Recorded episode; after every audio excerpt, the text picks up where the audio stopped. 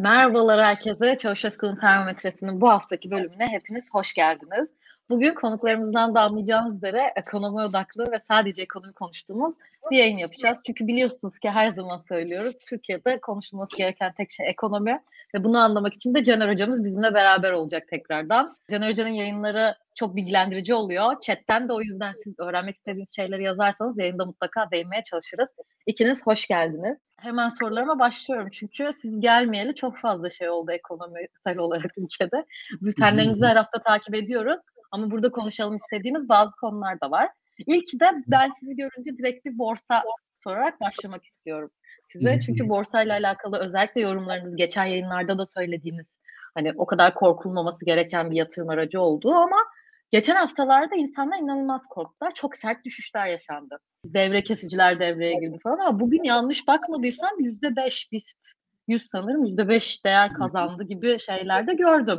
Yine çok sallantılı bir borsadayız. Bunları nasıl okumamız gerekiyor Caner Hocam?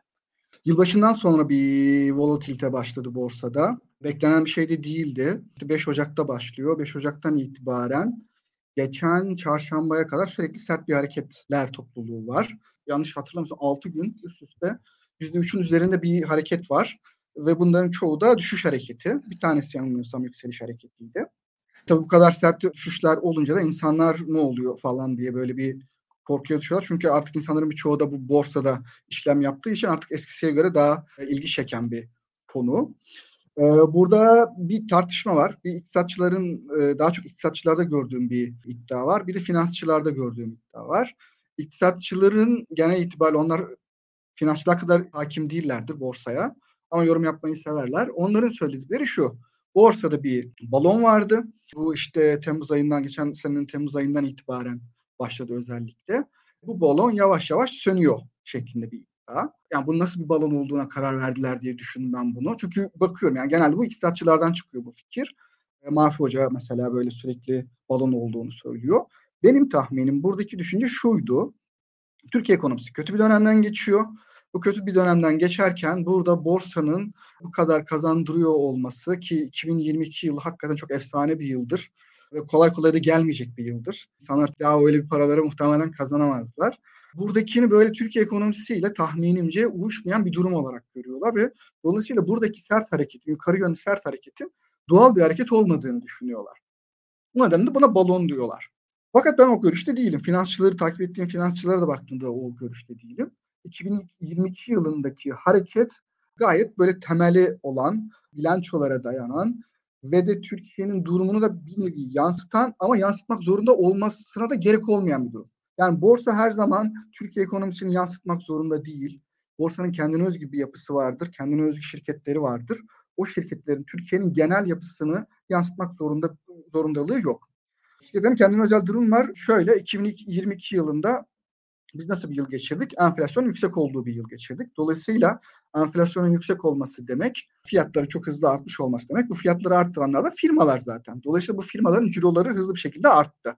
Hızlı bir şekilde artınca da karlılıkları da, kar marjlarını koruyorlarsa ki korudular. Çünkü bir yandan talep de devam etti. İnsanlar tüketimini devam ettirdiler 2022 yılında. Kısmadılar. Enflasyon karşısında tasarruf yapamıyorlardı çünkü. Dolayısıyla kar marjlarının düşürmelerine de çok gerek kalmadı ve bu firmaların birçoğu da düşük kredi alabiliyorlardı ve dolayısıyla çok karlıydılar. Karlı olunca da bu bilançolara yansıdı ve çok yüksek karlılıklar açıkladılar. %300-400 gibi karlılık açıklayan çok fazla sayıda şirket vardı. Bankalar özellikle çok yüksek karlar açıkladılar. Dolayısıyla burada altyapısı güçlü bir yükselme vardı. Şimdi o yükselmeyi balon dediğiniz zaman, şimdi balon şey bir şeydir. Önce çok sert bir yükseliş olur. Sonra sert yükselişten sonra çok sert bir düşüş olur. Ve de benim gördüğüm bazı tanımlarda yani %100'e yakın bir çıkıştan sonra %50'ye yakın bir düşüşü ima eder balon. Dolayısıyla siz buradan eğer zirvelerden %50'ye yakın bir düşüşü kastediyorsanız bir kere o kadar yüksek bir düşüş olmadı. Yani en yüksek düşüş bu geçen hafta %19'a kadarlık bir düşüştü.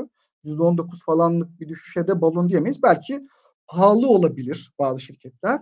Pahalı diyebilirsiniz. Ama balon diyemezsiniz. Çünkü balon pahalılıkta çok farklı bir kavram. Altyapısı olmayan, çok dediğim gibi çok yüksek bir artış, parabolik bir şekilde bir artış ve aynı şekilde çok sert bir düşüş ifadeler. Öyle bir düşüş olmadı.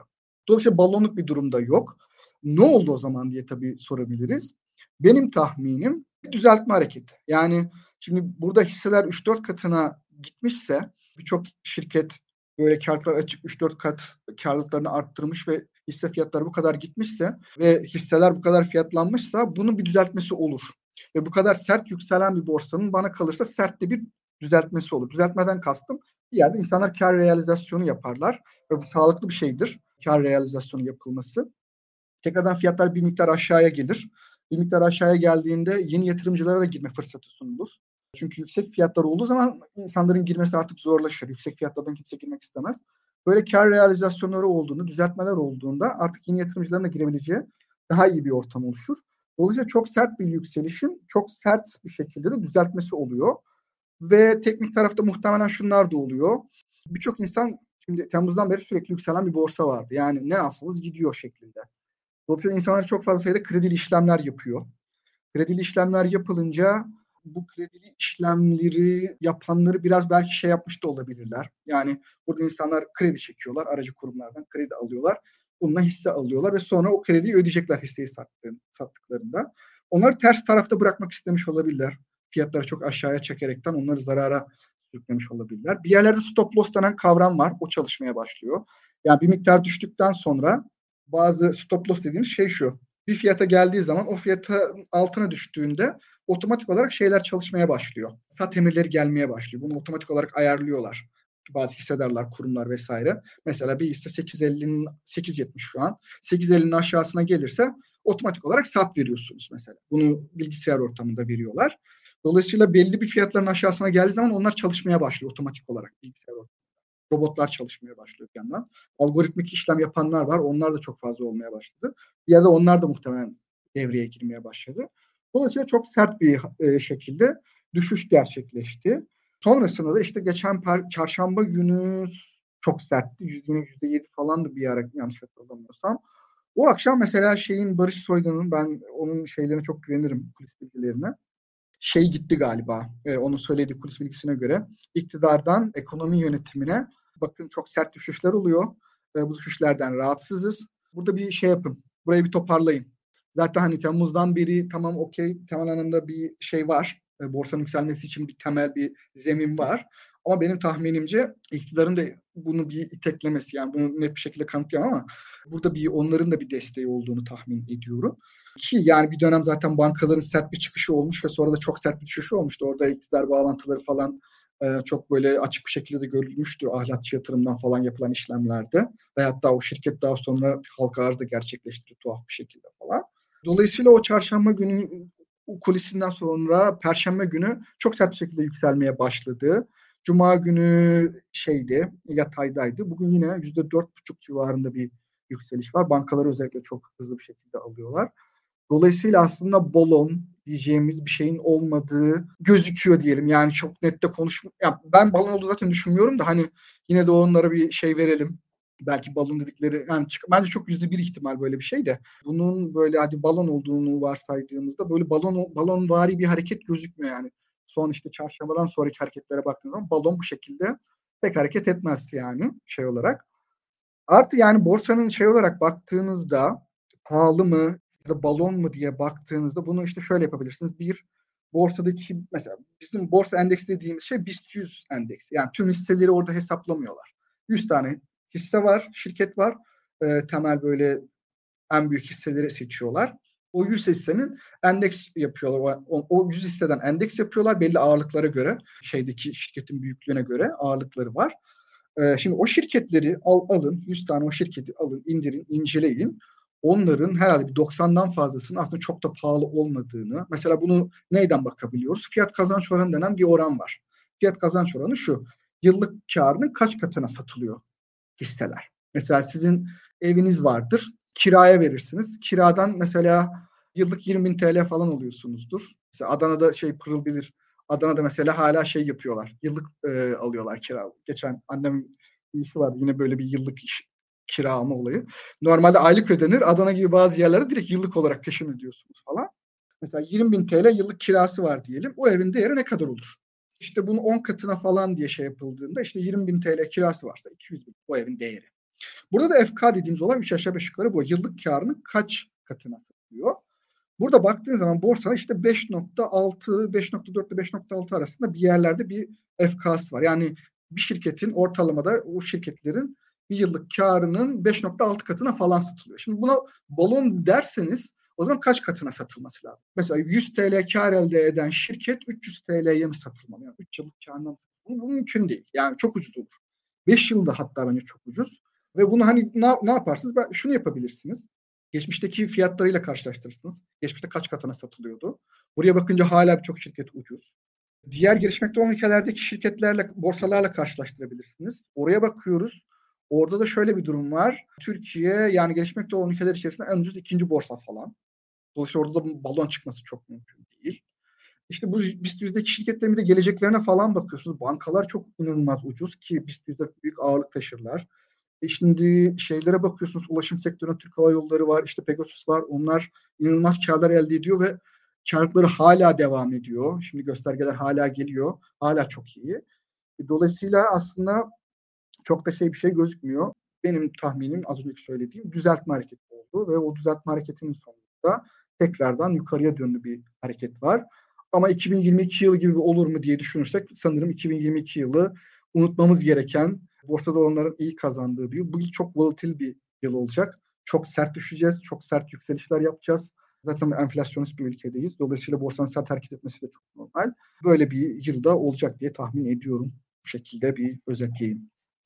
Ya çok kısa ilk ana geçmeden önce size şunu da sormak istiyorum. Hep 2023 yılıyla alakalı tabii ki bir seçim senesindeyiz ama borsa seçime kadar inanılmaz yükselecek, seçimden sonra çok büyük düşüşler yaşayacağız gibi büyük büyük sözler de duyuyoruz. Tabii ki siz bu kadar büyük sözler etmek zorunda değilsiniz ama biraz önce de dediniz. Volatilitede hem enflasyonist ortam hem de seçimden kaynaklıdır aslında. Bunu da beklemeli miyiz 2023'te? Yani evet, yani seçime kadar borsanın, şimdi borsadaki şeyin yapısını biraz tahmin etmek lazım. Burada borsada kimler oynuyor? Yani oynuyor demeyeyim, borsada kimler yatırım yapıyor veya oynuyor? Bir kısmı oynuyor, bir kısmı kumar oynuyor, bir kısmı da yatırım yapıyor. Burada kimler yatırım yapıyor veya oynuyor? Burada kimler işlem yapıyor diye baktığınızda Kaan abiyle arada bir bunu konuşuyoruz. Burada çok hatırı sayılır bir şekilde AK Partililer de var. Yani onlar şeye gidemiyor, dövize gidemiyorlar çünkü döviz onların şeyiyle pek uyuşmuyor. Yani hem AK Partiliyim hem de AK Parti'nin zararına bir hareket yapıyorum. Zaten biraz milliyetçilikleri de var. Ki borsada hakikaten çok fazla da milliyetçi, muhafazakar insan görüyorum ben. Şimdi milliyetçilik olunca dolar olmuyor. Geriye doları çıkarttığınız zaman ne kalıyor? İşte faiz zaten birçoğu için iyi bir alternatif değil. Dini hassasiyetlerden dolayı falan. Birçoğu aslında burada insanların. Şimdi burada bu kadar AK Partili, muhafazakar insan varken buranın bu şekilde sert düşmesini beklemek bana çok mantıklı gelmiyor. İşte kulis bilgileri de zaten bunu biraz teyit eder durumda. Hareketlerdeki bu iktidarın böyle, yani bu kanıtlayamam ama hissettiğim bir iktidar hareket şeyi de var. Oradan bir push etme, yukarıya doğru push etme var. Onları da düşününce evet, seçime kadar böyle bir hani çok sert bir düşüş beklemiyorum. Yani o arada olur ama hani böyle kalıcı bir şekilde sert bir düşüş ben beklemiyorum. Nasıl doları tutuyorlarsa belli bir kontrol altında, işte 18.50-18.70 arasında kontrol ediyorlarsa onun bir nedeni var. Neden? Çünkü oy verecek olanların ekonomiye olan güvenini kaybetmemelerini istiyorlar. Geleceğe dair bir hayal kırıklığı olmasını istiyorlar. Beklentilerin bozulmasını istemiyorlar. Dolayısıyla nasıl orada bir dolara dair bir beklenti varsa burada da borsaya dair bir beklenti var. O nedenle bu hareketin bu kadar sert olmasını bekliyorum. Bir yandan da aslında KKM tarafı var bu işin. KKM çözülüyor. Onu isterseniz sonra mı konuşalım, şimdi mi konuşalım? Ona bir çok kısa İlkan'dan da borsayla alakalı yorum alıp KKM'ye gelelim. Gerçekten KKM bugün konuşmamız gereken konulardan biri diye düşünüyorum ben de. İlkan, Caner Hoca inanılmaz teknik bir şekilde bu volatilitenin sebebini anlattı aslında. Yani sebebinin ne olduğunu, neden olduğunu ve gelecekteki beklentilerini. Sen bu borsanın gidişatı hakkında birazcık da vatandaş olarak ne düşünürsün, bir ekonomistten ziyade? Senin de o görüşünü çok merak ediyorum. Şöyle söyleyeyim, ben bir defa Caner ne düşünüyorsa onu düşünüyorum filan. Bu konuda yakında aynı saflardayız pratik olarak. Ama şunu söylemek lazım. Mesela izleyicilerimize bir bakış açısı vermesi açısından da söyleyelim. Mesela 128 milyar dolar nerede dedik biz? Mesela o 128 milyar dolar konusu, mesela bizim bir devletin 128 milyar dolarımız vardı Merkez Bankası'nda. O yok oldu. O aslında bizim borsadan da birileri gitti.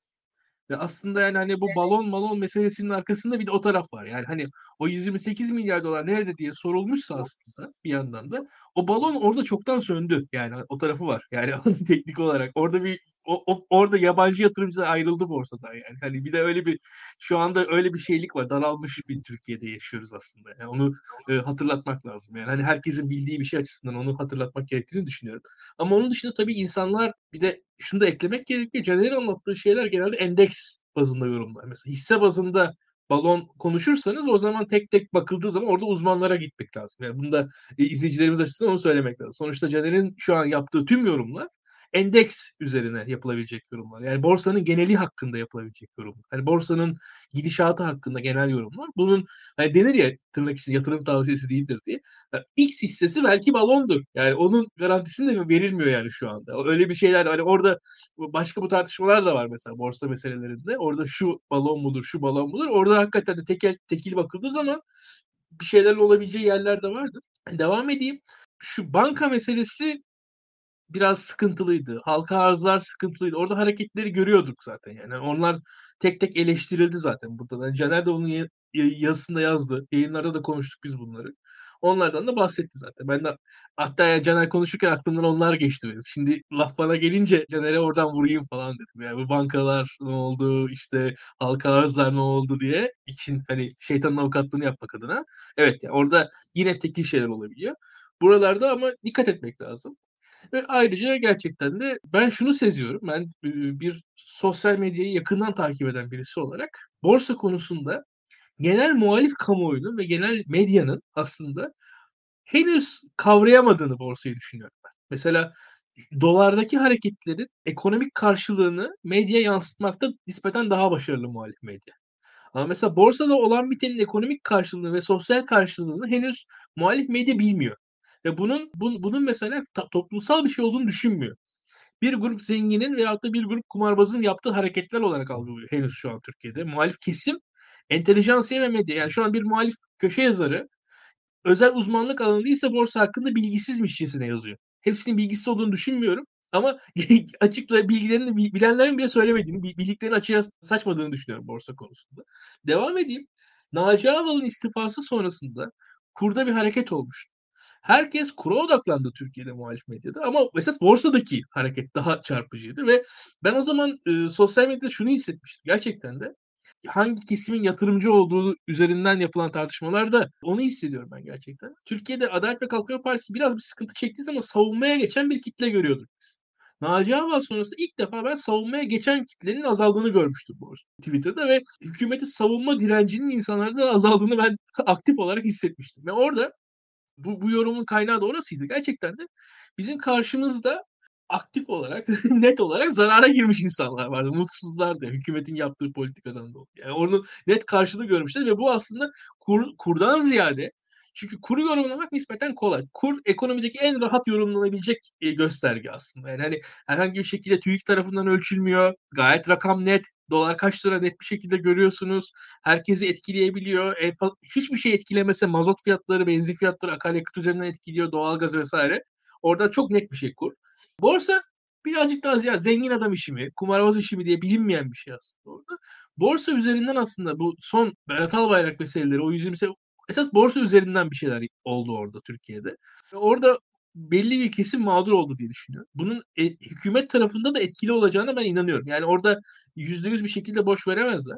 İleride tabii biz yani şu an daha bilmediğimiz şeyler var. Mesela varlık fonu nedir?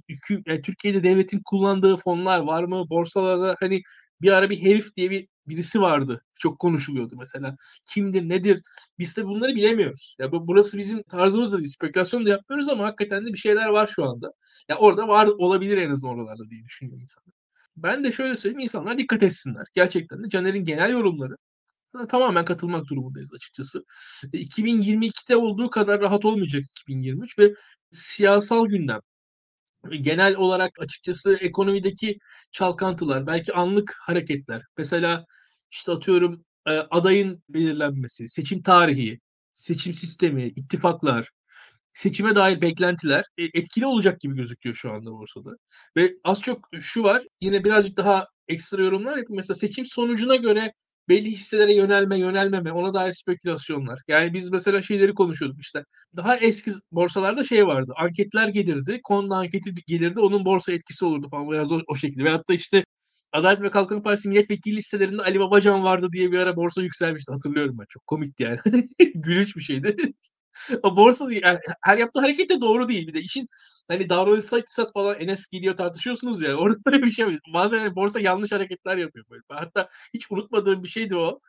Yani Devlet Bahçeli, Sayın Doktor Devlet Bahçeli erken seçim kararı açıkladığı zaman 2018'de borsa yükselmişti böyle. Hükümet bundan sonra artık rasyonel politikalara geçecek falan diyor. Hani seçimi kazansınlar ondan sonra artık hala aklındadır o zamanki o borsada oynayan arkadaşların yani hangi rasyonel politikalara geçeceğini hükümeti umuyorlardı. Bu seçimi kazanıp da hala aklım, yani unutamıyorum onu. Ve hani iki tarafı var. Bir yandan bu işin kaynağında bir ekonomik verilere bakmak gerekiyor. İşte Caner anlattı. Hiç şirketin yıllık karlılığı ile piyasa değeri arasındaki oranlara bakmak lazım. Doğru. Ama bir yandan işin kötü tarafı şu. Kaç kişiyle beraber siz düşünüyorsunuz? Yani çoğunun sizle beraber düşündüğünü hissedebilirsiniz aslında. Geneli yakalayabilirsiniz. Sizle beraber hareket edecek insan sayısı yeterince, yani o yanlışı yapacak yeterince sizin gibi insan varsa aslında yanlıştan da belki faydalanabiliyor insanlar. Borsa biraz böyle bir şey. Yani herkes sizle beraber mesela işte seçim sonucunun X olacağına tüm borsaya da oynayanları inandırabilirsiniz. Ona göre herkes hareket eder ve o hareketin içerisinde o dalganın üzerinde siz de surf yapabilirsiniz. Ama belki o sonuç yanlıştır. O sonuç ama o dalga o surften o dalgada ilk inen de karlı çıkar. Sonra kalanlar da ne yazık ki tekrar o dağılırlar falan. Yani biraz böyle bir şey olursa dikkat etmek lazım. Caner'in ilk başta dediği gibi iktisatçılarla finansçılar biraz orada iktisat meselesinde şu gözüküyor. Türkiye kötü ve biraz ya belli bir süre kötümser olarak aynı şeyin yani kriz geliyor diye istikrarlı bir şekilde söylerseniz sonunda tutturuyorsunuz. Biraz iktisat böyle bir şey. Yani en sonunda bildi deniyor. Sürekli aynı şeyi söylediğiniz zaman bir noktada biliyorsunuz yani. Onu o ne kadar bilmek biraz şey gibi biraz tartışmalı. Borsa birazcık daha zor. Sürekli bilmeniz lazım. O zaman bir defa bilmediğiniz zaman kaybediyorsunuz her şeyi belki de. Öbür tarafta bir defa bildiğiniz zaman her şeyi kazanıyorsunuz gibi bir durum var. Biraz daha zor bir alan. Dikkat etmek lazım yani. O yüzden konuşurken de ben de mesela klasik halime göre lafları çok daha fazla yuvarlıyorum şu anda. O kadar iddialı değilim yani. O kadar çok biliyormuş gibi yapmıyorum aslında. Genel kavramlar. Yine bence iddialısın bu arada. Siz de şu anda biraz bilgili olduğunuz için borsa sanki şey gibi geliyor ama bana şu anda gerçekten anlattığınız çoğu şey Çince gibi. Sen dedin ya muhalif yazarların çoğu bilmiyormuş gibi yazıyor. Vallahi gerçekten ben de kişisel benim için gerçekten zor bir alan. O yüzden de sizin anlattıklarınızı dinlemek, sizin dediğinize göre bir şeyleri anlamak bence hem benim için hem de izleyenler için çok değerli, onu söyleyeyim. Ya KKM'ye şöyle gireyim o zaman. Bugün bir çok ekonomist demişken çok büyük aslında Twitter ekonomistlerinden, herkesin takip ettiği ekonomistlerden biri bugün bir tweet attı. 92.3 milyar TL diye. Bunun ne olduğunu da hiçbirimiz anlamadık ama girdim okumaya çalıştım.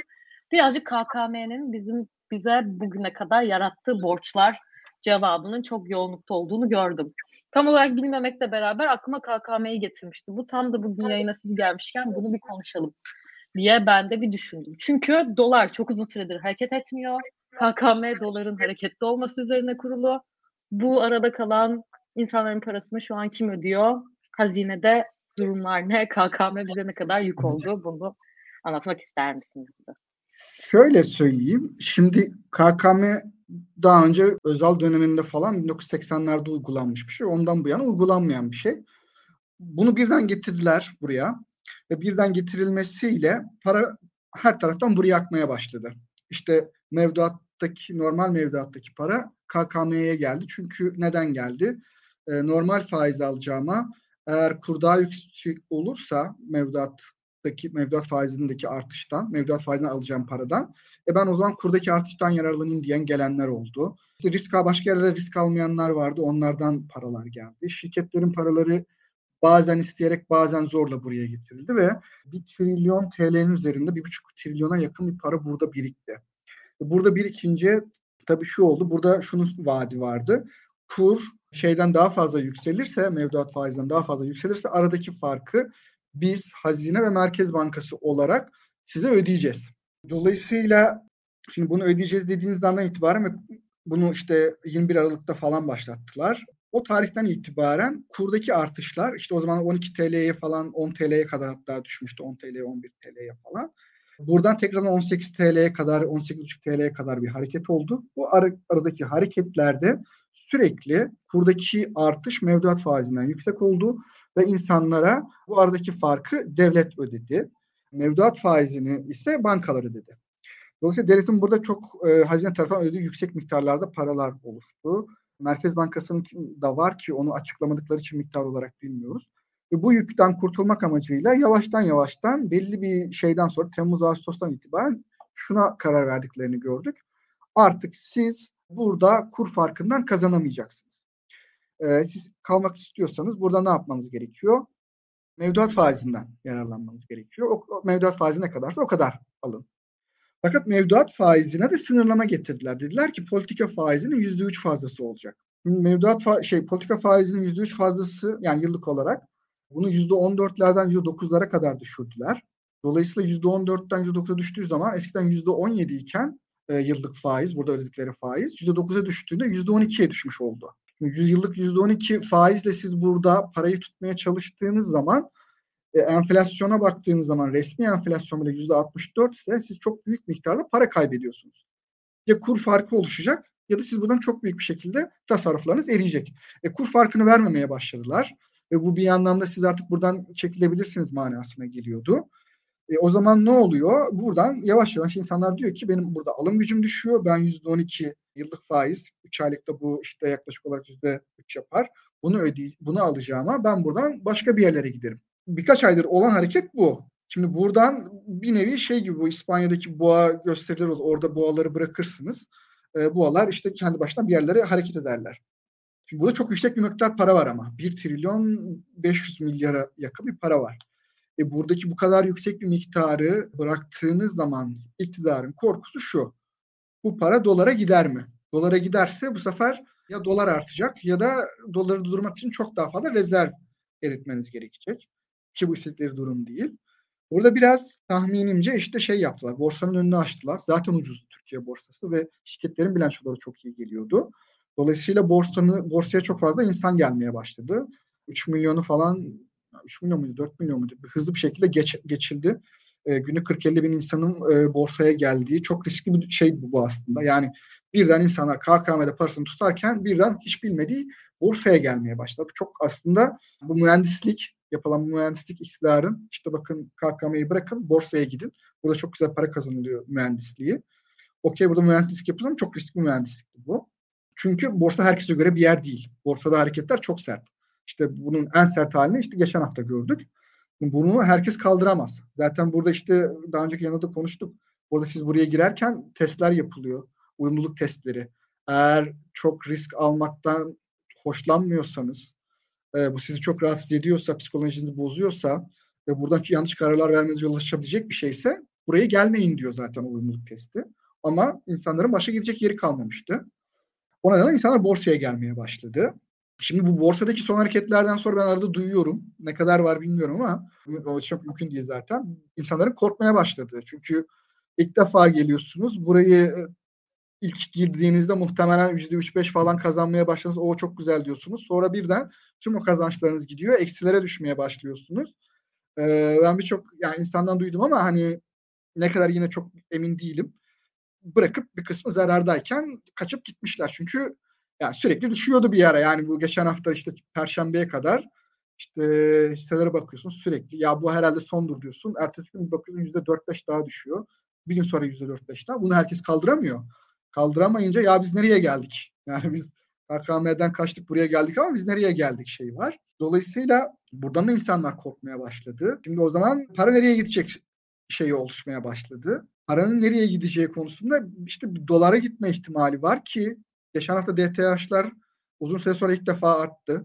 Azalıyordu. Yanlış hatırlamıyorsam son 2 Kasım Aralık'ta falan 27 milyar falan bir çözülme vardı orada. Bu geçen hafta 3 milyar dolar falan tekrardan dolara bir geçiş var. Çünkü insanlar sanırım şöyle düşünüyor bir kısım insan. Mevduat KKM'den çıktım. Borsanın hali ortada, çok sert hareketler oluyor. Ben burada kalayım. Muhtemelen şunu tahmin ediyorlardır. Seçime kadar yükselmez. Ama seçimden sonra öyle bir yükselir ki bu aradaki farkı kapatabiliriz diyordur bir kısım insan. Fakat orada iktidarın Hafta sonu bir düzenlemesi oldu. Dediler ki bankaların Merkez Bankası'na tuttuğu bir zorunlu karşılık oranı var. Onun zorunlu karşılık oranı %0'a indirelim dedi Merkez Bankası. Zorunlu karşılık oranı şu. Banka Moody'den bir para alıyor, mevduat alıyor diyelim. O mevduatın belirli bir kısmını %8, 10 neyse onu Merkez Bankası karar veriyor. Merkez Bankası'na tutmak zorunda. Geriye kalan işte mesela %10'sa işte 100 TL mevduat aldınız. Bunun 10 TL'sini tutmak zorundasınız Merkez Bankası'nda. Geriye kalan 90'ını kredi olarak verebilirsiniz. Şimdi bunun 3 aydan daha uzun süreli olan mevduatlar için %0'a indirdiler. Bu şu demek. Yani siz daha bu kadar 3 aydan daha yüksek mevduat aldığınız zaman bunun bir kısmını Merkez Bankası'na tutmanıza gerek yok dendi. Şimdi burada siz 100 lira mevduat topladığınız banka olarak bunun 90'ını kredi olarak veriyordunuz. İşte ben %10 diyelim zorunlu karşılık oranı. Ben %10 tutacağım. 100 TL mevduat aldım. 10 TL'sini Merkez Bankası tutmam gerekiyor. Bunu tutmuyorlar. Merkez Bankası'ndan borç alıyorlar. Merkez Bankası'ndan aldıkları borç politika faizlerinden. Gidiyorlar 10 TL'lik borç alıyorlar ve onu Merkez Bankası'na tutuyorlar. Biraz tuhaf bir şey ama hem borç alıyorsun Merkez Bankası'na hem de Merkez Bankası'na tutuyorsun ama bunu yapıyorlar. Bunu %10'u %0'a indirdiğiniz zaman artık bankaların bu %10'u Merkez Bankası'na tutmalarına gerek kalmıyor. Dolayısıyla Merkez Bankası'ndan borçlanmalarına gerek kalmıyor. Borçlanmayınca Merkez Bankası'na bir faiz ödemesine gerek kalmıyor. Politika faizi ödüyorlardı. Dolayısıyla bir maliyet azalması olmaya başlıyor mevduat topladığınız. Şimdi maliyet azalması olunca da şu oluyor. Ben artık daha fazla mevduat için daha fazla faiz verebilirim. Çünkü benim ucuzladı, maliyetlerim azaldı. Dolayısıyla bu maliyetlerim azaldığı için ben bankaya para yatırana daha fazla verebilirim. Mevduat faizi verebilirim. Çünkü mevduat faizi bankanın maliyetidir. Başka bir yerdeki maliyeti ortadan kalkınca buradaki maliyeti yukarıya çıkartmak onu dengeliyor. Dolayısıyla mevduat faizini yukarıya çıkartabiliyorsunuz. Böyle bir durum var. Merkez Bankası'nın son kararından sonra diyelim ki bir aylık mevduat faizine banka bana X veriyorsa 6 aylığa diyelim X artı diyelim Y veriyorsa şu an X artı Y artı 1 vermesi daha yüksek olasılık oldu diyebilir miyiz? Evet. Zaten Merkez Bankası'nın de bu. İki var. Bir, bankalar daha yüksekten mevduat faizi versinler. İki, daha uzun süreli versinler. Türkiye'de mevduatlar kısa sürelidir. Yani şu an en son durum nedir bilmiyorum ama eskiden ortalama 38 günlük falandı. Şimdi bunu böyle biraz daha yukarıya süresini uzatmaya çalışıyor. Yani insanlar parasını mevduata yatırdığında 1 ay 2 ay falan tutuyorlar. Sonra tekrardan yeniliyorlar. Yani böyle 6 ay. Şöyle bir şey var. Ya. 3 aydan sonrası dediğin zaman da şöyle bir şey. Resmen seçimden sonrasına. Aynen bir o zaten. Aynen. Bir oraya gidiyor. Orası bir de oraya geliyor yani. Tamam. Aslında mevduat yapan için kötü bir durum. Yani çok belirsiz bir noktada paran çözülecek. Çok geç kalmış olabilirsin bir şeyleri değiştirmede. İktidar da oraya kadar bir şeyleri sağlamlaştırmaya çalışıyor. Dolayısıyla 2 hedef var. Bir, mevduat faizleri yükselsin. Bu aslında iyi bir şey değil. Daha doğrusu iyi bir şey de şöyle iyi bir şey değil. İktidarın bu zamana kadarki olan politikalarıyla uyumlu bir şey değil. Yani iktidar mevduat faizleri düşük olsun, kredi faizleri düşük olsun. Bu kredi faizleriyle şirketler ucuzdan fonlansın, üretim artsın falan diye düşünüyordu. Faizleri de indiriyordu değil mi? Yani zaten biz buraya nereden geldik? 2021 Eylül ayından itibaren faizlerin düşmesinden geldik. Şimdi sen bir nevi faizleri yukarıya çekiyorsun. Neden çekiyorsun? KKM'den boşalan paranın bir kısmı borsaya gitsin, bir kısmı mevduatta kalsın diye düşünüyorlar diye tahmin ediyorum. Bir yandan da buradaki süresini uzatmaya çalışıyorlar. 3 aydan daha uzun süreli mevduatlara yapıldığı için. Dolayısıyla burada şöyle bir düşünmeye başlamışlar. KKM'den çıkın, okey. KKM size yıllık %12 faiz veriyor. Burada %25-30, yani ortalama şu an %25'lerde galiba da o biraz daha bu karardan sonra daha yukarıya doğru gelecektir. %30 faiz alın. %30 faiz alın ama dolara gitmeyin ama. Şöyle diyebilir miyiz o zaman? Şimdi bu zorunlu karşılık oranı deyince aklıma benim mortgage krizleri falan geldi. Çok fazla yaptım ama benim sizden anladığım bankalara geçen yayınımızda konuşmuştuk yani. Hatta o zaman Enes Hoca da vardı. Bankalar bazı kredi paketleri açıklıyorlar. Kimsenin tutturamadığı. Hep de konuşuyoruz. Kredi alamıyor kimse. Kredi bulamıyorlar bankalardan. Artık orta gelirli bile kimse kimseye kredi vermiyor diye. Bankaların bir kredi verme havuzu artacak bunun sonucunda. Çünkü karşılık oranlarında para olarak verebilecekler. Böylece insanları kredi çekmeye yönlendirecekler gibi bir şey anlayabilir miyiz sizin anlattıklarınızdan çok özetle? Henüz değil. Yani burada kredi tarafını vermekten ziyade işte bu işin iki tarafı var bankacılıkta. Bir taraftan mevduat gelir, bir taraftan da kredi olarak çıkar. Bu taraf daha çok ziyade şeyi tutmaya çalışıyorlar şu an. Mevduat gelsin. Bankalar bu aldıkları mevduatı kredi verir mi? Ona şu an çok emin değilim. Çünkü riskler hala yüksek. O risklerin yüksekliğinde, belirsizliğinde belki vermeyebilirler. Yani alırlar mevduatı ama kredi vermek istemeyebilirler. Çünkü kredinin geri dönüşünün riskleri var. Yani dönmeyebilir şeyleri, daha fazla riskleri var. O nedenle benim tahminim buradaki asıl şey para, KKM tarafından işte serbestleşen, oradan kaçan para dolara gitmesin, bankalara gitsin. Ama bankalar kredi verir mi? Şu an bilmiyorum. Yani ona emin değilim. Yani arttırırlar mı? Veriyorlar bir miktarda da arttırırlar mı? Emin değilim. Sonuçta o para tekrardan mevduata mı döner yoksa gider doları mı bulur? Onu çok emin olamıyorum. Asıl ziyade burada amaç bankalara mevduat gitsin, dolara gitmesin. Asıl ilk öncelikli şeyleri bu olduğunu tahmin. Anladım. Şimdi bir de İlkan, sen çok KKM konuşmayı hep de konuşalım diyorsun. Hiç de fırsatımız olmuyor. Ya KKM benim de hani bir seneyi geçti açıklanalı. Daha doğrusu sisteme gireli. Benim de hala çok fazla anladığım bir şey değil ama şimdi Öztrak açıklama yapmış aslında. Ben bir Twitter'da gezdim ondan sonrasında. Sanki Özgür Demirtaş kendi söylediği gibi bahsetmiştim biraz önce ama bu KKM'nin şeyi nedir? Senden de çok kısaca bunun hakkında görüşünü yapalım mı? Sen çok tehlikeli deyip duruyordun. Gerçekten şu an tehlikeli bir noktada mı KKM? KKM her türlü tehlikeli. Yani şu an hükümet de KKM'nin tehlikesini savuşturmaya çalışıyor aldığı kararlarla. Bir defa yani şöyle söyleyeyim. Türkiye'nin yani bizim cebimizde bir ekonomik kriz var bir yerde duruyor gibi yani neredeyse. Hatta yani bir kriz de denmez de bir şok duruyor orada. Yani şu anda biz onu sırtladık. Ne zaman olur bilmiyoruz. Yani o orada bir şok. İşte o kadar fazla para orada duruyor. Yani ve onun herhangi bir yere gidişi zaten sıkıntı. Ki biz burada mesela balondan bahsettik. Bazı balon hisseler zaten biraz böyle oluştu. Ya. KKM'de çözülen paralar birkaç hisseye doğru yöneldiği zaman öyle balon oldu zaten. Yani orada aslında daha işi bilmeyen insanlar tarafından yanlış yönlendirilecek bir şekilde ilk akla gelen yerlere gittiler ve orada birkaç yerde balon hisse oluştu. Ben orada onu da söylemek istedim. Yani. Şu anda insanların ya bir ülkede basit bir şekilde söyleyeyim yani para nedir? Yani baktığınız zaman yani para dediğiniz şey Türk lirası. Yani alışveriş aracıdır. Bir şekilde saklama aracı. Şimdi Türkiye'de Türk lirasının normal özellikleri kaybolduğu için biz şu anda böyle bir cambazlık yapmak durumundayız herkes olarak. Yani asıl sıkıntı burada. Hani ve ciddi şekilde sıkıntıdayız herkes. Yatırım yapmak veya da tasarruf yapmak Türkiye'de artık normalinden çıkmış durumda. Ve bunun sonucunda da herkesin bir ince cambazlık içerisinde olması lazım. Hükümet buradan KKM ile kaçtığını düşünüyor. Ama açık konuşayım çok ciddi risk var şu anda. Yani bugün olmaz. Bakın bugün belki diyelim Türkiye atlattı bunları. Hiçbir şey olmadı. Her şey çözüldü. Yarın başımıza bir başka bir şey gelmeyeceği garanti değil. Yani Ukrayna savaşı var atıyorum. Bir yerde bir bomba patlar, bir şey olur. Yani bunun bu hareketin gidişatını durduramazsınız siz. Ve şöyle bir durum var.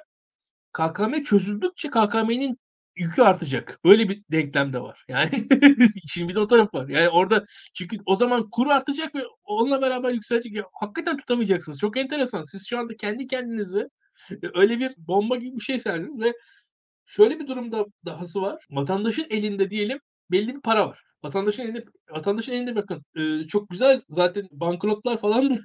Yani acaba oradan mı şey oldu? Düşün vatandaşın elinde bir para olsa o şu anda hükümet açısından risk. Çünkü dolar alma ihtimali var. Yani şimdi Caner'in sanırım neydi? Makro 101 dersinde mi anlattı? İmkansız üçgen miydi? Yani o işin işte... Impossible Trinity. Evet yani hakikaten onu yaşıyor yani şu an Türkiye bir yandan da. Hükümetimiz böyle yarı açık ekonomide böyle bir enteresan durum sağlamaya çalışıyor. Çünkü bir şekilde vatandaşlarımızın dolar alacak bir TL'si. Yani vatandaşın elinde bir TL olsun en azından ama artık doları kısmıyor bazen TL'yi kısar hale gelmiş durumda diye düşünüyorum ben bazı yerlerde. Bazı yerler zaten kredi verme, herkes kredi niye bulamıyor? Çünkü dolar alır diye insanlar kredi bulamıyor. Aslında hükümet kredi verilmesi ister. Yani bizim şu anda birçok vatandaşımız mesela bankaya başvurup kredi bulamıyorsa, alamıyorsa onun arkasında vatandaşın dolar alma riski var aslında. Hükümet oradan da kısmaya çalışıyor çünkü. Yani öyle bir noktaya geldik ki ekonominin prensipleri var. Bu prensipler, kurallar, istisnalar falan öyle bir daraltılmış durumda ki ya bize şöyle bir çok bir incecik bir alan bırakmış durumda hükümetimiz. Yani bunu artık ne diyeyim, kontrollü serbest piyasa ekonomisi mi denir? Daha enteresan bir tabir falan bulmak lazım yani. Bilmiyorum, iktisatçılar daha orijinal şeyler çıkartacaklar. Ben artık hakikaten dayanamıyorum ve enteresan bir şekilde şu var. Bunları savunan falan da insanlar da var yani, iktisatçılar var. O çok komik yani. Hani onu da söyleyeyim, onu da ekleyeyim yani bu arada. Caner anlasın o kısımlarını. Tüm eleştirilerine baştan aşağı katılıyorum zaten. Benim açımdan hani KKM yani burada geçen seneden önce işte 2021'in aralığında 20'sinde bu yayında ya KKM ekonomiye çözüm olmayacaktı demiştik açıkçası. Enflasyon da gelmişti. Şu anda bakın hükümetin politikalarından, hükümet bir politika açıklıyor. Arkasından o politikadan bir şekilde caymaya çalışıyor. Yani bakın EYT'ler bile yavaş yavaş uzuyor farkındaysanız. Çünkü ondan da korkuyorlar. Yani ülkede bakın bir paradan, çünkü o artık vatandaşın eline geçecek para. Yani seçim ekonomisi aslında ekonominin kendisine risk oluşturmaya başlıyor zaten bir yandan. Çünkü her an dolar alabilirsiniz. Aldığınız anda hareket. Yani riskli ve şöyle bir durum, şirketlere zaten yapılan baskılarla iş daha acayip noktaya kaydı ki şunu da söylemek lazım bu arada. Yani Türkiye'de ekonomiyi hükümet müdahale ederek öyle bozuyor ki, şimdi ekonomide hocalar anlattığı şey var. Yani externalities derler. İşte o Türkiye'de bunun negatif externalities nerelerde oluyor biz görmüyoruz bile onu yani şu anda. Mesela hükümet bir şey yapıyor. Ha diyorsunuz bir şeyler yaptılar falan, işte mesela TOGG. Değil mi mesela işte. Ama aslında o TOGG'u yapmak için neleri bozduğunu biz şu an daha görmedik aslında. Yani belki de öyle bir şey de var. Yani işte o taraf var. Mesela orada o 5 baba yiğit arka arkaya getirecek kadar güçlü, eli sopalı bir hükümet var bir yerde. Ama onun için bir şeyleri bozuyor aslında. Yani onun öyle bir güç de var. Şimdi çok fazla bir kontrollü ekonomi içerisindeyiz. Valla bilmediğimiz riskler bile olabilir. Bilmiyorum ya. Hakikaten ben KKM'den korkuyorum. Yani benim iktisat bilgim, aklım, mantığım o zamandan beri ben korkuyorum, çekiniyorum. Çok ciddi risk görüyorum açıkçası. Şöyle anlatayım mı KKM olayını? Şimdi ben hala çok şey yapamıyorum dedi ya Pırıl. KKM'ye bir senelik girdiniz. Bir kere KKM'ye nereden geldik? Biz faiz politikasını doğru yere oturtamayınca, yani faizleri düşürünce diğer tüm her şeyi allak bullak ettik. İktisatçılara da öğrettiği bir şey var. Siz doğru politika uygulamak istiyorsanız öncelikle faizi doğru yere yerleştireceksiniz.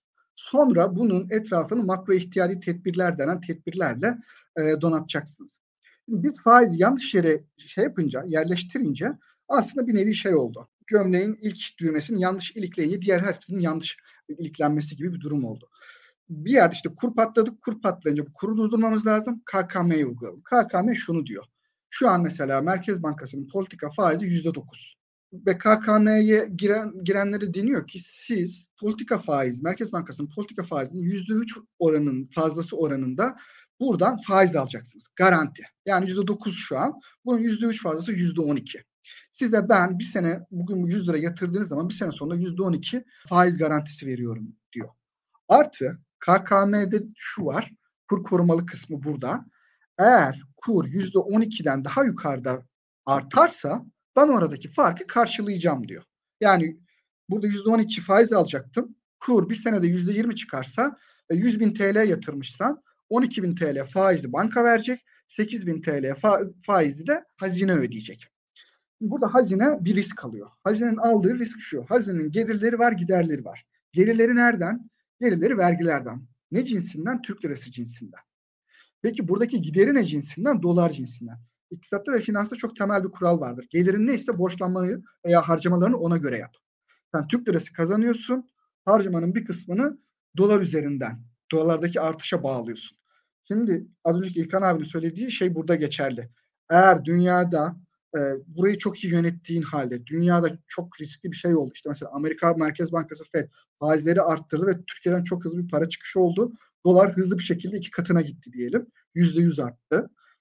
Siz %100 arttığı durumda o işte %88'lik farkı, %12 ile %100 arasındaki o %88'lik farkı, yani 100 bin TL yatıran birisi 100 bin TL faiz alacaksa bunun 12 bini bankalar ödüyor, 88 binini hazine ödüyor. Dolayısıyla sizin burada aldığınız çok büyük bir risk var. Gelirinizin TL cinsinden, döviziniz dolar cinsinden. Ve eğer dolar artmazsa insanlar KKM'de kalmaz, dolara gidebilir veya borsaya gidebilir, başka bir yere gider. Dolar artarsa hazine işte burada bu faizi ödemek zorunda. Ve bunu bir süre yaptılar. Yüksek faizler ödemek durumunda kaldılar. Ve bunun yüksek faizler ödemek durumunda kalması demek, bütçenin bir kısmını buraya harcıyorsunuz demek. Ve buradaki paraları kime veriyorsunuz? Toplumun daha böyle tasarruf sahibi olan insanlarına veriyorsunuz. Bunlar daha varlıklı insanlar. Bu işte gelir eşitsizliğini de arttırdığına dair tahminimiz var. Dolayısıyla bu da pek böyle tercih edilebilir bir şey değil. Bir yerde bundan vazgeçmek zorundasınız. Hele de seçim sonrası bir yerde kuru zaten bırakmak zorundasınız.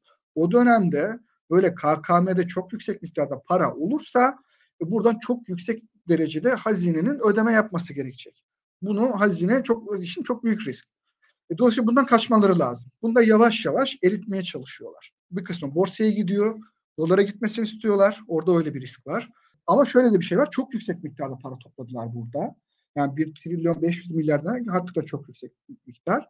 Şimdi az önce söyledim ya, boğayı bırakırsınız, İspanya'daki o boğa gösterilerinde falan ne yapıyorlardı? Sokaklara boğaları bırakıyorlardı. Şimdi buradaki boğa var burada. Buradaki boğa nereye giderse orası boğa piyasası olur.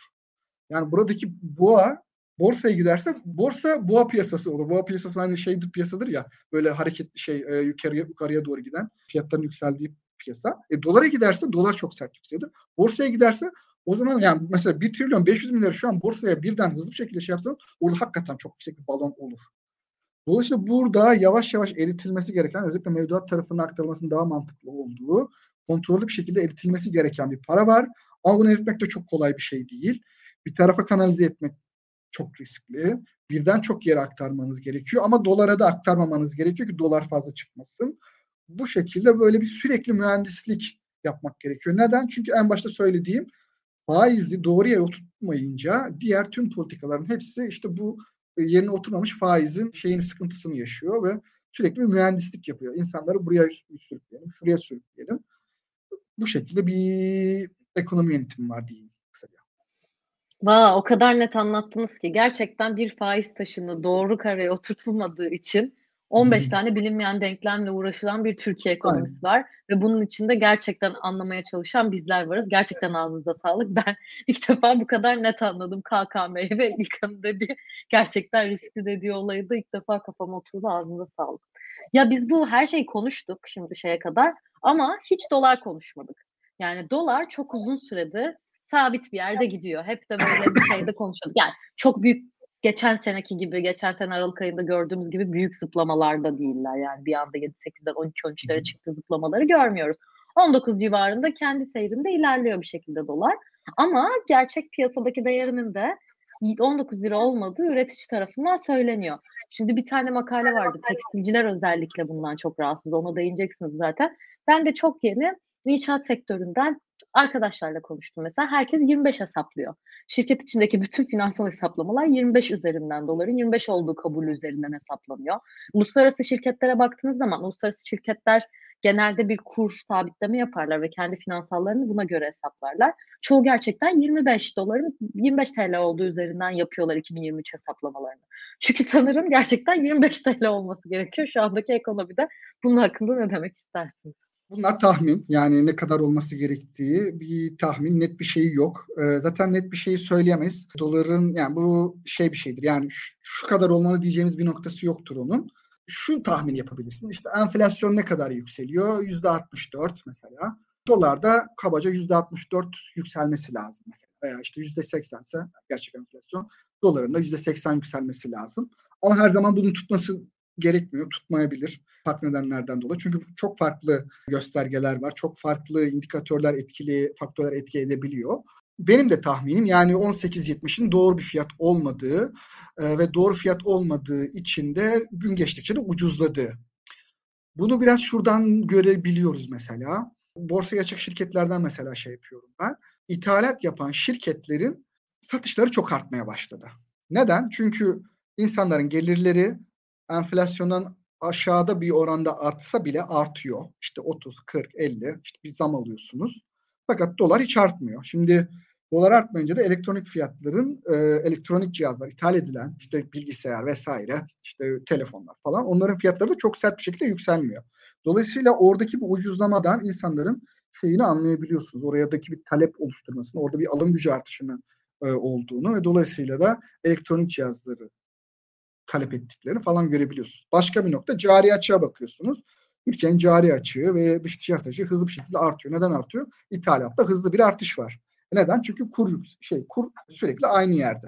Ve insanların şöyle bir beklentisi var. Bu kur burada kalmaz. Muhtemelen yukarıya doğru gider.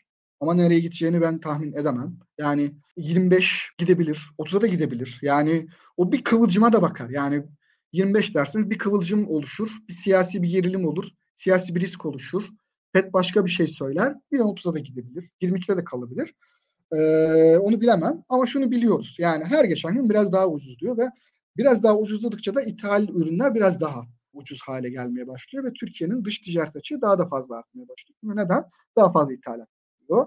Ve seçime kadar da görüyoruz ki belki böyle gitmez ama 25'e de birden gitmez. Çünkü neden? 25'e gitmesi demek yani şu an 19.6 ya kabaca %30 civarlarında falan bir artış demek. Bu kadar artışı bir iktidar yapmaz. Seçim öncesi o riski almaz. Ne olur? İşte 18.70 şu an işte 19, 19.30. Belki 20'ye doğru yaklaştırırlar ama herhalde 23-25'lere getirmezler.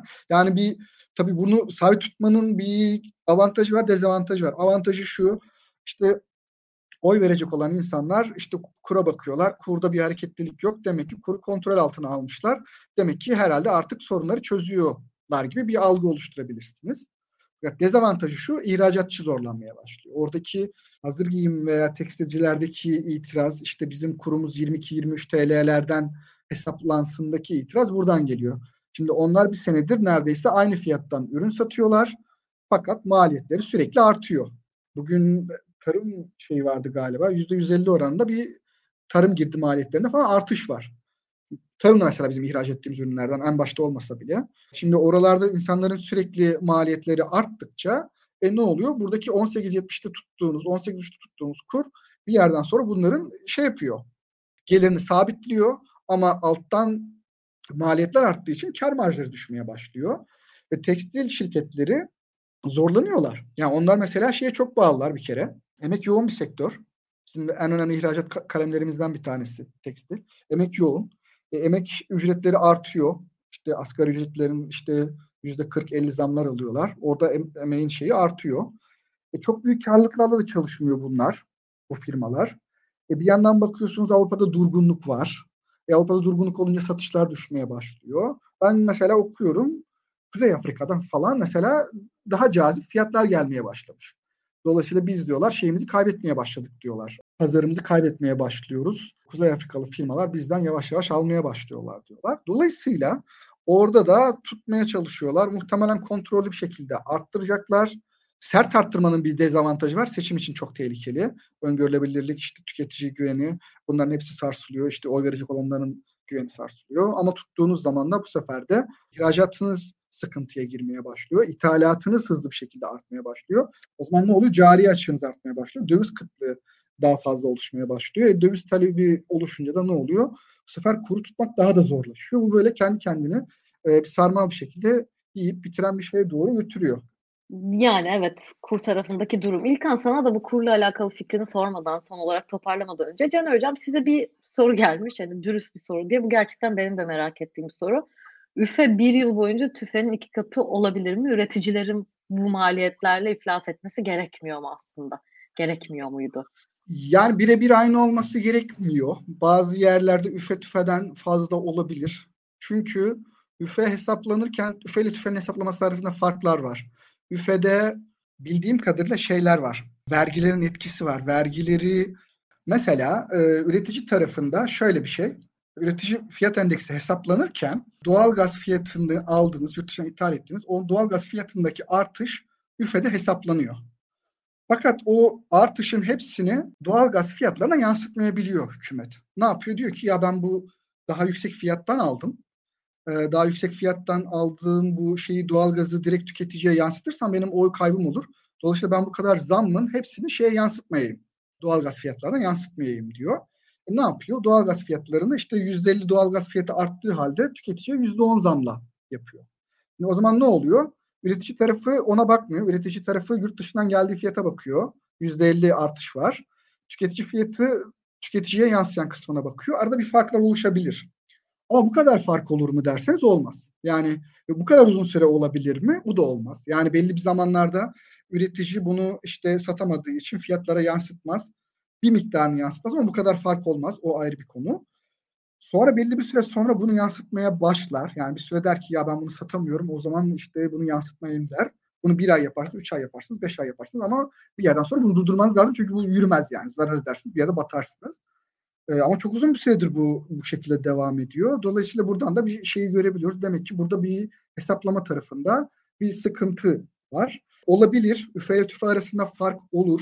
Bu kadar olmaz ama. Bir süre olur. Yani 3 ay, 5 ay. Ama bu kadar uzun süre olmaz. Dolayısıyla böyle iki taraftan bakınca bir çarpıklık var. Devlet tarafından bakınca genelde gelirlerini üfe tarafından hesaplıyorlar. Ama şey tarafını tüfe tarafından hesaplıyorlar. Mesela maaş ödemeleri tüfe tarafından ama kendi gelirleri üfe tarafından. Bakıyorsunuz kendileri zam yaparken %120, %150 falan zamlar yapıyorlar. Bize gelince benim gibi emekli diyeceğim. Keşke emekli olabilsem, EYT'li olabilsem. O şekilde böyle bir çarpıklık var. Haklı bir şey. Haklı bir eleştiri değil. Eleştiri mi denir? Tespit diyelim.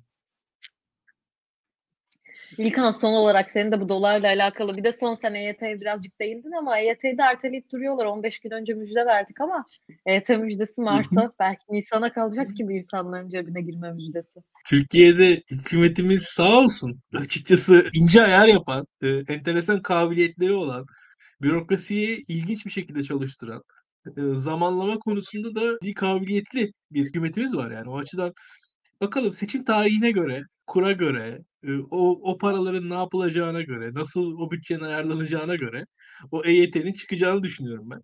Bir anda biz Aralık ayında konuşuyorduk işte. Ocağın sonuna geldik. Şubat'a geçeceğiz. EYT'li değilim bu arada. Öyle bir şey erkenci de olmadığımı da söyleyeyim. Ama şöyle eklemem lazım. Türkiye'deki hükümetin de her paradan korktuğunu düşünüyorum. Ciddi anlamda verdiği paradan, vereceği paradan korktuğunu düşünüyorum, çekindiğini düşünüyorum. Zaten memur maaşlarının artışının beklenen seviyede olmamasının en azından bir bütçede ve bu rahat o genişlemeden belli hükümet tarafında çekinen birileri var. Onu hissettim ben açıkçası. Yani bilmiyorum Caner nasıl yorumlar bunu. Ama ben orada bir çekince sezdim. Yani o %25'ler, %30'a çıkış vesaire orada O büyük iddialı işte atıyorum %50 memurum işte alsın harcasın rahat da diyemediler yani orada bir, çünkü başka yerlerde çok sıkıntılar var. O zam birçok şeyi tetikleyebilecekti, onu gördüler diye tahmin ediyorum. Orada işte KKM tarafını tetikleyebilir, enflasyon tarafını tetikleyebilir, kur tarafını tetikleyebilir. O birkaç yerde birden riskli bir şey vardı orada. Bütçede zaten oynayabilir. Ondan dolayı orada bir şey yaptılar. Yani orada işte hükümet neler yapar? Ben de orada öyle yorumculardandım. İşte dağıtır, roller coaster ne olursa olsun verir diye düşünüyorum. Onu vermedi. Biraz orada bir çekindi diye düşündüm. EYT konusunda da evet aynı şekilde belli bir fren mekanizması uygulanıyor diye düşünüyorum ben orada. Belki bir kısmı erken, bir kısmı geç vesaire, orada bürokratik olarak yetişmedi, işlemler şöyle sürdü, sürmedi. Bir grup daha, onu biraz daha zamana yayabilir ve uygulanmasını da seçimden sonraya mümkün olduğunca bırakabildiğince bırakmaya da çalışabilir. Hiç şaşırmam açıkçası. Tabii bunun sandıklara etkisi nasıl olur? O da ayrı bir hikaye. Yani şu an hükümetimiz de böyle çalışıyor şu anda. Yani şu anda da Türkiye'de emeklilerle konuşun. Hani EYT'liler de bir de normal emekliler var. Onlar da şu anda zamlardan çok ciddi şekilde mağdur olmuş durumdalar ve sabit gelirli insanlar bunlar. Çalışmıyorlar, yaşlılar yani hani teknik olarak yani ve gelirleri artmayacak. Fazla bir ekstra hani işte hani fazla mesai yapamayacak durumdalar yani şu anda bu insanlar en basitinden. Geleceğe dair de böyle yarın zenginleşiriz de diyecek bir durumları yok. Bu insanlar için bu maaşlar önemli. Onlarda da bir sıkıntı var. Bakalım yani şu anda hükümetle ekonomi arasında ve sandık arasında bir enteresan oyun var orada. Yani bir düello gibi bir durum seziyorum, izliyorum. Benim açımdan biraz eğlenceli bir yandan izlemesi ama bir yandan içinde yaşıyoruz tabii ülkenin, ondan riskli tabii, onu da hep beraber göreceğiz. Bu arada hani EYT'den gelecek faydayı maksimize etme çabası da var. Çünkü şöyle orada bir enflasyonist bir tarafı da olabilir. Ondan dolayı İşte ikisi yani hem enflasyonda etkisi olabilir hem kurda etkisi olabilir. Seçimden önce bir maaş ödeyip ondan sonra hemen seçime gidiyor. Bilmiyoruz ama bu kadar cerrahi bir şekilde bu ekonomide çalışır mı? Ondan da emin değilim ben ama Böyle bir yönetiyor yani hükümette. Biraz da bazı konularda şeydir bizim hükümetimiz. Hükümet, Cumhurbaşkanı daha doğrusu. Hükümet de demek lazım belki de, bilmiyorum. Cumhurbaşkanı bir KHK yayınlıyor. Onun arkasından bir defa da onun üzerine bir KHK yayınlıyor. Türkiye genelde yani gelen tepkilere göre idare edilir. Yani yeterince tepki gösterirsiniz. Yani demokrasi aslında aktif bir Atina demokrasisi gibi. Neredeyse herkes agorada toplanıyor, bağırıyor, çağırıyor. Ona göre tekrar dönüşüyor yani burası da. %100 böyle yani. Hani bu diğer konularda da böyle. Vatandaşlara da tavsiyem açıkçası örgütlensinler. İsteklerini, taleplerini yaysınlar her yere. Böyle bir şey var. 30-32 milyon civarı Türkiye'de bir istihdam var ve bu EYT'den 2 milyon üzerinde 2.2-2.4 öyle bir şeydi galiba EYT'den yararlanabilecek insan sayısı. 32 milyona 2 milyonu emekli olma hakkı elde etmesi ve bunun için mesela şirketlere başvuracak olmaları, bu böyle birden bu kadar hızlı bir şekilde alınacak bir karar da değil ve bunun etkilerini böyle çok kolay bir şekilde gözlemlemek de kolay değil. Çok böyle çok sert bir hareket bu da. Yani 32 milyon, 2 milyonunu falan sen böyle emekli edeyim değil ama bu taşlar yerinden çok fena oynatabilir hakikaten. Yani ve bunu orta KOBİ'lerde falan burada şimdi zaten KOBİ'ler çok zorlanıyor. Bir yandan asgari ücret zamları, talep sıkıntısı yaşıyorlar. Bir yandan asgari ücret zamları, bir yandan bu firmalardan EYT ile emekli olacak insanların tazminatları vesaire. Bunlar falan hakikaten şirketlerin çok kolay büyük şirketler bunu kaldırır, çok iyi yüksek kârlar elde ediyorlar ama orta taraftaki şirketler, KOBİ'ler falan burada zor işleri ve onları da mesela daha krediler nereye gidiyor tarafında pek fazla kredi vermiyor, herkes söylüyoruz. Bir yere kredi veriyorsa KOBİ'lere veriyorlar. Benim tahminim KOBİ'lere neden bu kadar öncelik veriyorlar? En çok sıkıntı yaşayan onlar şirketler tarafında. Dolayısıyla onların bu kadar sıkıntı yaşadığı ve o yüzden kredi verildiği dönemde bir yandan böyle asgari ücret zamları, bir yandan böyle EYT gibi şeylerle insanlara emeklilik hakları, bunların tazminatları falan, bunları falan KOBİ'ler için çok kolay değil. Şirketler bunların bir kısmı zorlanıyordur. Hepsini kastetmiyorum. Büyük şirketler hakikaten yüksek kârlar ettiler ama KOBİ taraflarında işler zor. O nedenle kolay bir karar değil. Yani dünyanın neresinde olursa ol, 2 milyon, 32 milyon istihdam olan yerde 2 milyon insana ben emeklilik hakkı veriyorum dediğiniz ama her yere taşlar oynar yani. Yani evet, gerçekten bakalım EYT'nin bazı tartışmalarda fikir ayrılıklarında yaşadık gerçekten ama görelim bir hayata geçince neler olacağını göreceğiz. Gerçekten bu kadar kolay hayata geçecek bir şey bence de değil, sizin dediğiniz gibi, ama geçirecekler mi bakalım, göreceğiz. Bunu da bir seçim propaganda maddesi olarak belki de Nisan'da emekli maaşlarının alındığı bir dünyaya uyanabiliriz. Ağzınıza sağlık tekrardan. Tekrardan çok teşekkür ederiz size de geldiğiniz için. Haftaya görüşmek üzere diyelim. İyi akşamlar dileyip. Herkese iyi akşamlar. Akşamı kapatalım. İyi akşamlar.